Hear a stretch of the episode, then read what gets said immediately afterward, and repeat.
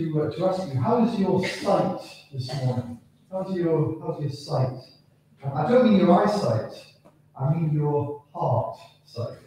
How's your heart sight this morning? And, um, you know, Jesus is concerned not so much with our eyesight as he is with our heart sight. And um, I know it sounds a little bit cliche, but it has been said by a famous philosopher that the heart of the human problem is the problem of the human heart. And the problem for many of us today is that we have our hearts set on the wrong things, on things like money and wealth and possession and fame. But um, actually, popularity, these things are fleeting. A lot of us suffer from short sightedness, short heart sightedness, short sightedness not only of the eyes, but also of the heart. So, a lot of the time we can see only the things, the immediate things that the world has to offer us. And we can't see beyond those things to the kind of treasures that God wants to give us, the treasures of the Holy Spirit. I've just noticed that this doesn't seem to be working, so if I just give a, a little nod um, to see if we can go th uh, through to the next slide, please. Thank you.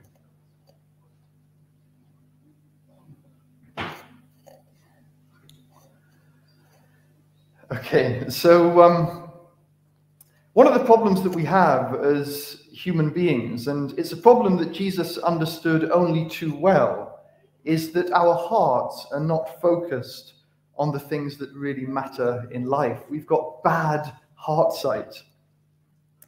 And this is precisely the issue that Jesus addresses in the passage that Daz has just read from Matthew's Gospel. And with the teachings in the Sermon on the Mount, it's as though Jesus is like an optician. He wants to correct our heart sight and he wants to give us a new set of glasses he wants us to he wants to help us to look at our lives through the eyes of heaven. If we go to the next slide, please. And what's interesting about the Sermon on the Mount is that it is not a list of rules. The Sermon on the Mount is not a list of rules. And if we read Jesus' words on the Sermon on the Mount as a list of rules, then we'll miss the whole meaning and the force of uh, what Jesus is trying to say to us, his radical message. If we go to the next slide, please. So far from, far from being a, a set of rules, what the Sermon on the Mount is, in fact, is a vision of an alternative world, a vision of a different world, a world that totally overturns all of our assumptions about what really matters in life. And this new world that Jesus unveils to us in the Sermon on the Mount, it looks rather strange to us. It's rather unusual.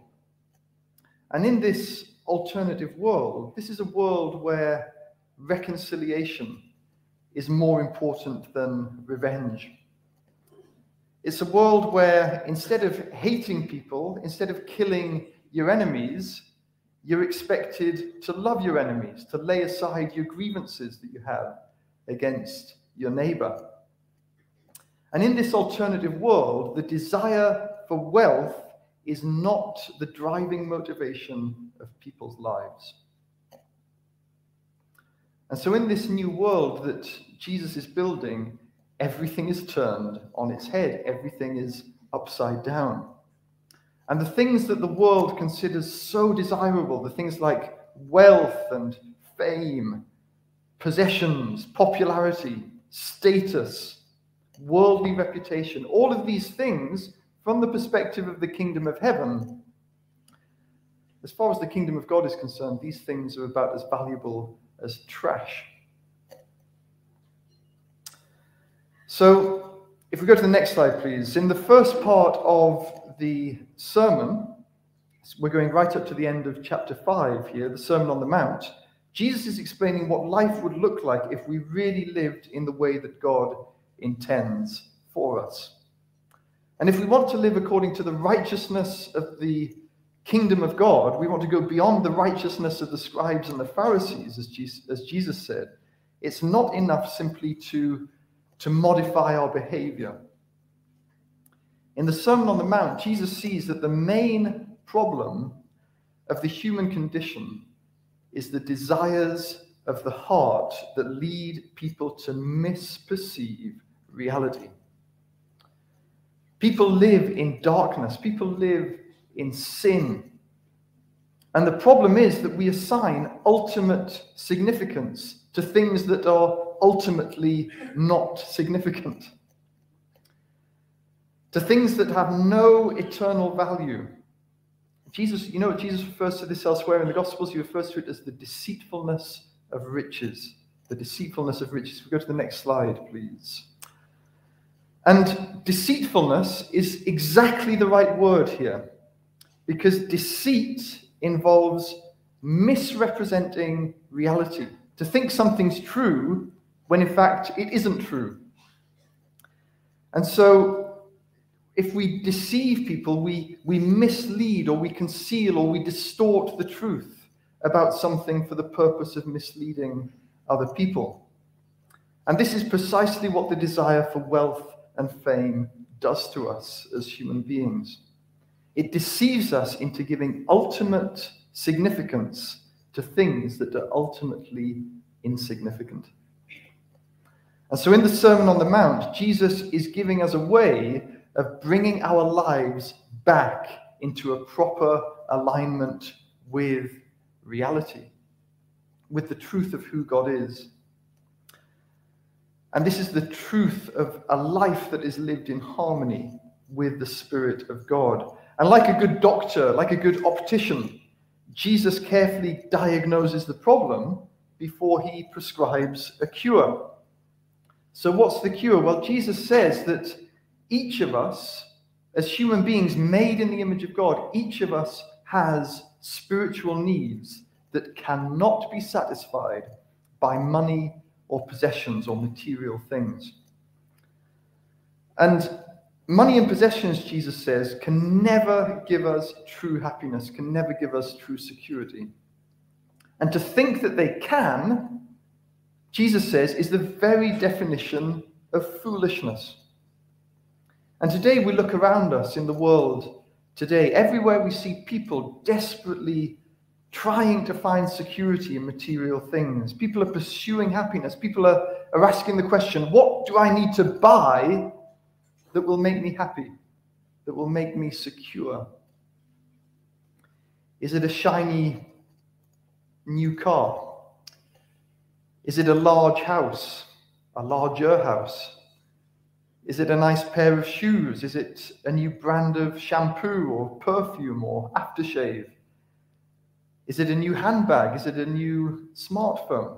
This is the thing that's going to make me truly happy. This is what we think. And teenagers today are under so much pressure. And young people are told the lie that if you buy this new pair of trainers, all your classmates will just think you're so cool and you'll be part of the in crowd, you'll be popular. The world tells us that we can be happy and secure if only we buy the right stuff. So, what does Jesus say about all of this? Well, essentially, Jesus says, Don't be so foolish.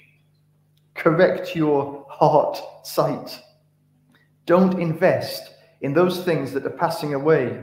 After a time, it's all going to rot away it's all going to end up on the trash pile. That fancy new smartphone that you've just bought, you could drop it down the toilet.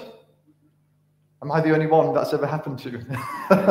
there must be uh, other people. You've, you've bought a, a nice, smart uh, new uh, new phone. You've dropped it down the toilet, and uh, it's good for nothing. What about those um, brand new Nike trainers that you've just bought from the shop and spent hundreds of pounds on, within a few months, they'll be old and tatty, and you probably just have to throw them away.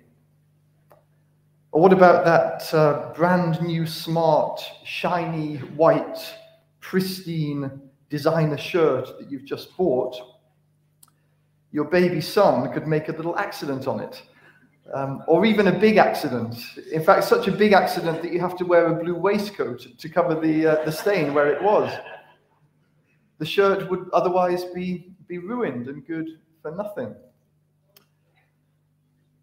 That shiny new car that has all the fancy trimmings. Porsche, Ferrari, whatever, Nissan Micra in my case. Regardless, it's all going to just end up as an old clump of rusting junk destined for the scrapyard. And even those savings, if we go to the next slide, please, um, Sue, we go to, uh, to, to, speak about our savings and, and our pension schemes that we've invested in all of these many years of our lives. All it takes, as we've discovered quite recently, all it takes is for a global financial crash for the value of these things to disintegrate into nothing.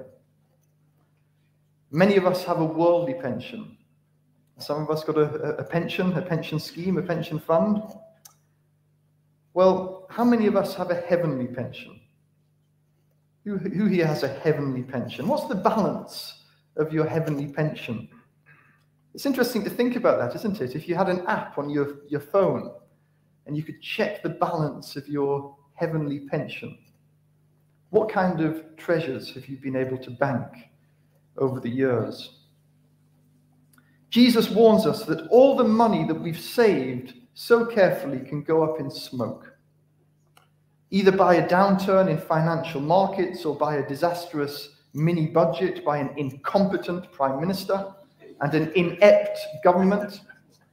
Or perhaps our life savings could be hacked by fraudsters who could steal our assets. Who knows what could happen, what lies around the corner? Uh, next slide, please. So, Jesus reminds us that all our earthly treasure is passing away. It's gone before we know it. And the pursuit of earthly treasure is a futile attempt to fill a dark void in our souls that can only be filled by the one true living God. The God who always has our best interests at heart, including, by the way, our material interests.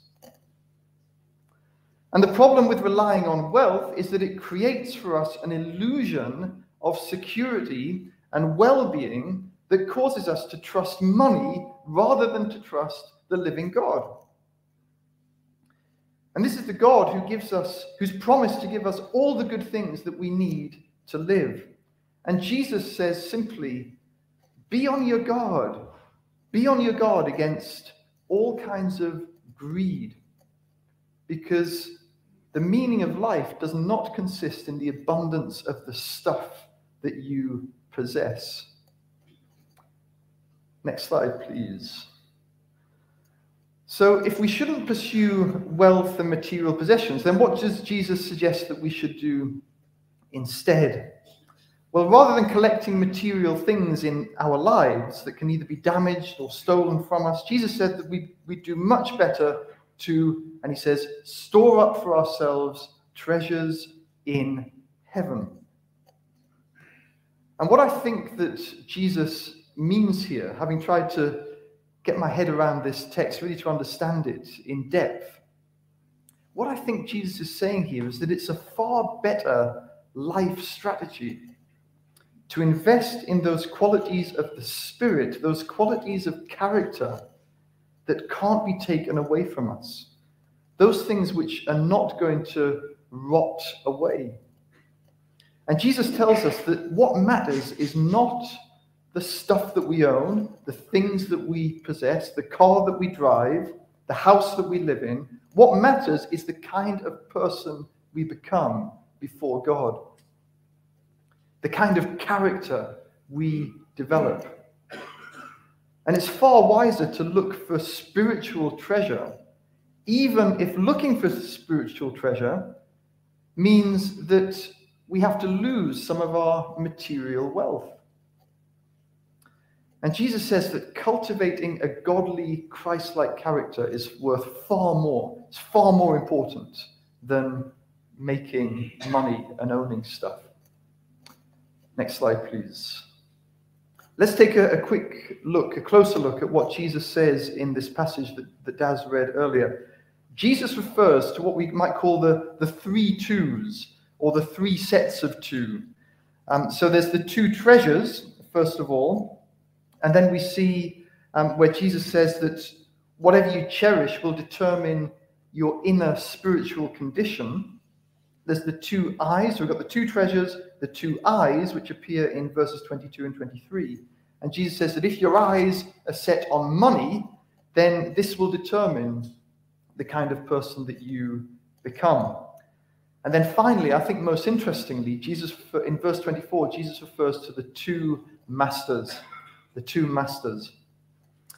And Jesus says that the choice of your master determines the course of your life. It determines your conduct, your attitude, and your behavior. And the point here is that Jesus is not interested in our half hearted faith. It's like the hymn, it says, I surrender all, doesn't it? It doesn't say, I surrender some. It's no use. It's, it's, it's a terrible life strategy to say, well, I'll give 50% of my life to God, and I'll give the other 50% of my life to my career and, and making lots of money. It doesn't work like that. Jesus dispels this illusion. He says that it's, it's, it's a lie to assume that you can serve both God and money, because you'll, you'll love the, either love the one and hate the other.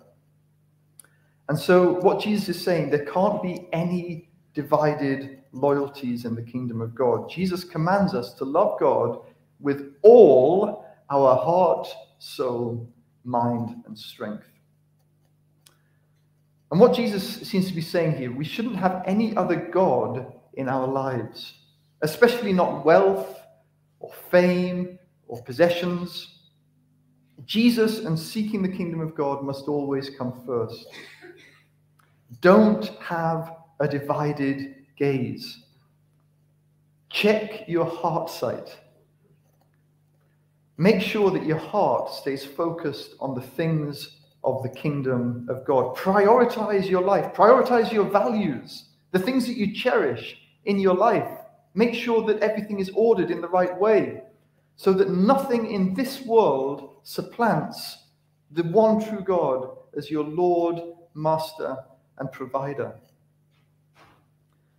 Next slide, please. So it's interesting that Jesus refers here to wealth and possessions in verse 24 as a rival God or an idol. And he even uses this personalized term, mammon. Mammon. It's a word that we don't often hear nowadays. It's, a, it's actually a Hebrew word which means simply wealth or riches and prosperity. But in this case, it refers to a Middle Eastern deity a god or an idol that was, that was worshipped as a god.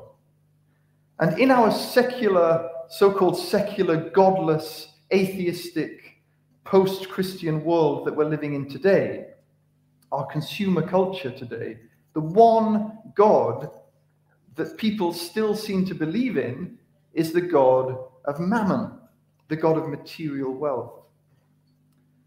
And this is the God who continues to be worshipped today.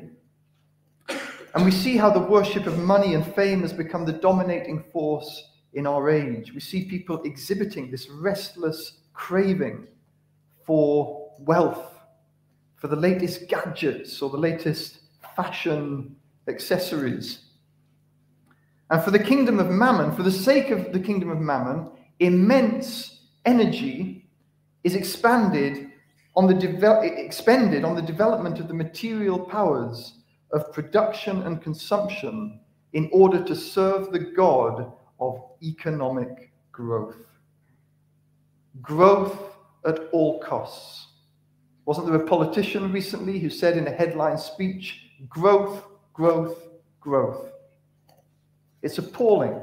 Growth regardless of the impact on human lives. Growth regardless of the impact on workers' rights or the harmful effects on God's good creation. Next slide, please. And the God of Mammon demands like every idol, demands human sacrifices.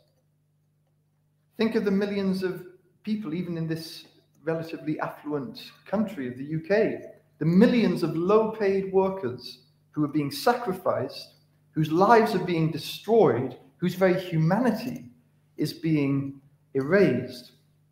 For what purpose? To placate the God of mammon and economic growth. The worship of mammon is seen in devastating income inequalities in our country. The exploitation of the poor by the rich, environmental devastation, and all of this is justified in the name of economic growth. One of the problems that we have, this is the controversial Jesus series that we're preaching on here. One of the problems that we have in not just our country, but throughout the, the world today, problem that we have is that politicians keep getting elected with promises to grow the kingdom of mammon. The kingdom of mammon must expand, regardless of the human cost, regardless of the impact on God's creation. And the whole religion of mammon, the ideology of economic growth, has branded the whole of our the whole life of our society with its sinister mark. Just think about the black magic of economics and banking. Nowadays, it's not so much a matter of magicians in black capes pulling rabbits out of hats. It's a case of financial speculators in pinstripe suits playing with fabricated numbers on a computer screen in a fictitious game of stock market speculation. This is the kingdom of mammon. And the thing about the kingdom of mammon, it's not real. It's not real. It's fantasy. And it's a world of fantasy, illusions, and apparitions.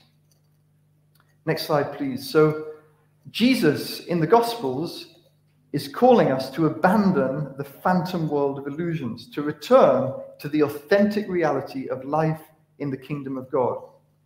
Not the deceitfulness of mammon, but the reality and the truth of the kingdom of God. And Jesus says, in effect, He's saying, snap out of it. Snap out of it. This isn't real. This isn't real. He's saying to us in, in, in the nicest possible way, get real. He's warning us about the deceitfulness of riches, the foolishness of making the acquisition of money and worldly possessions the main goal of our lives.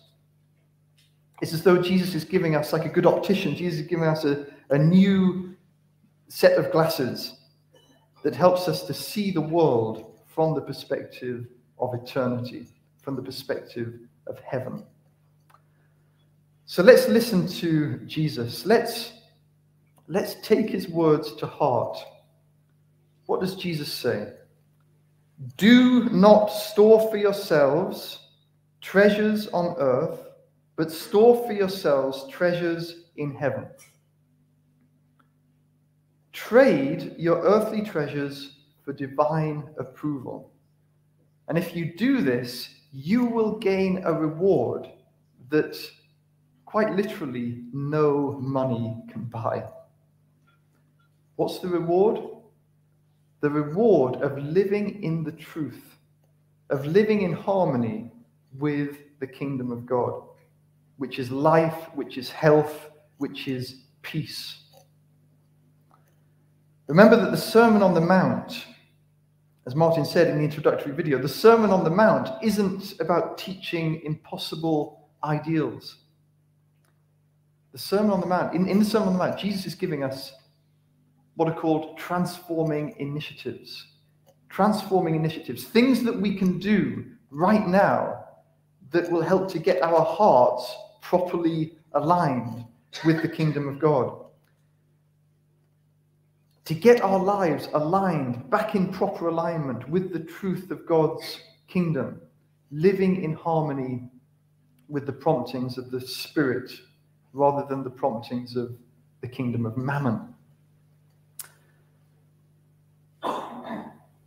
So, finally, uh, if we could just have the last slide, please. Um, uh, so, becoming a disciple of the risen Lord Jesus involves undergoing a radical transformation that leads to a life of Christ like self denial. And this applies to every area of our lives, including our economic lives, our attitudes towards money and possessions. Jesus calls us to seek first the kingdom of God. And this means living a life of loving obedience that follows Jesus with the same reflex that causes a bird to sing or the heart to beat. Uh, just the final slide, uh, please, Sue. So Jesus issues us with the invitation. So the question for us this morning is how are we going to respond? And can I encourage all of us to respond to Jesus, to learn what it means to follow Jesus in every aspect of our lives, including our economic lives? Let's learn to trust Jesus. And let's not miss out on Jesus' invitation to participate in the inbreaking of the realization of this new world that God is bringing into being in our midst. So Jesus is calling you, he's calling me this morning, and he's calling you to enter his kingdom, which involves trusting only in him, allowing ourselves to be transformed by his amazing grace. Amen. Amen.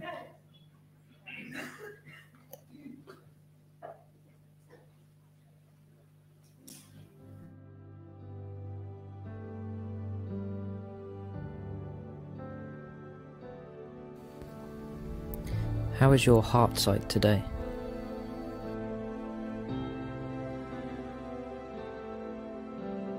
What does it mean to store up for yourself treasures in heaven?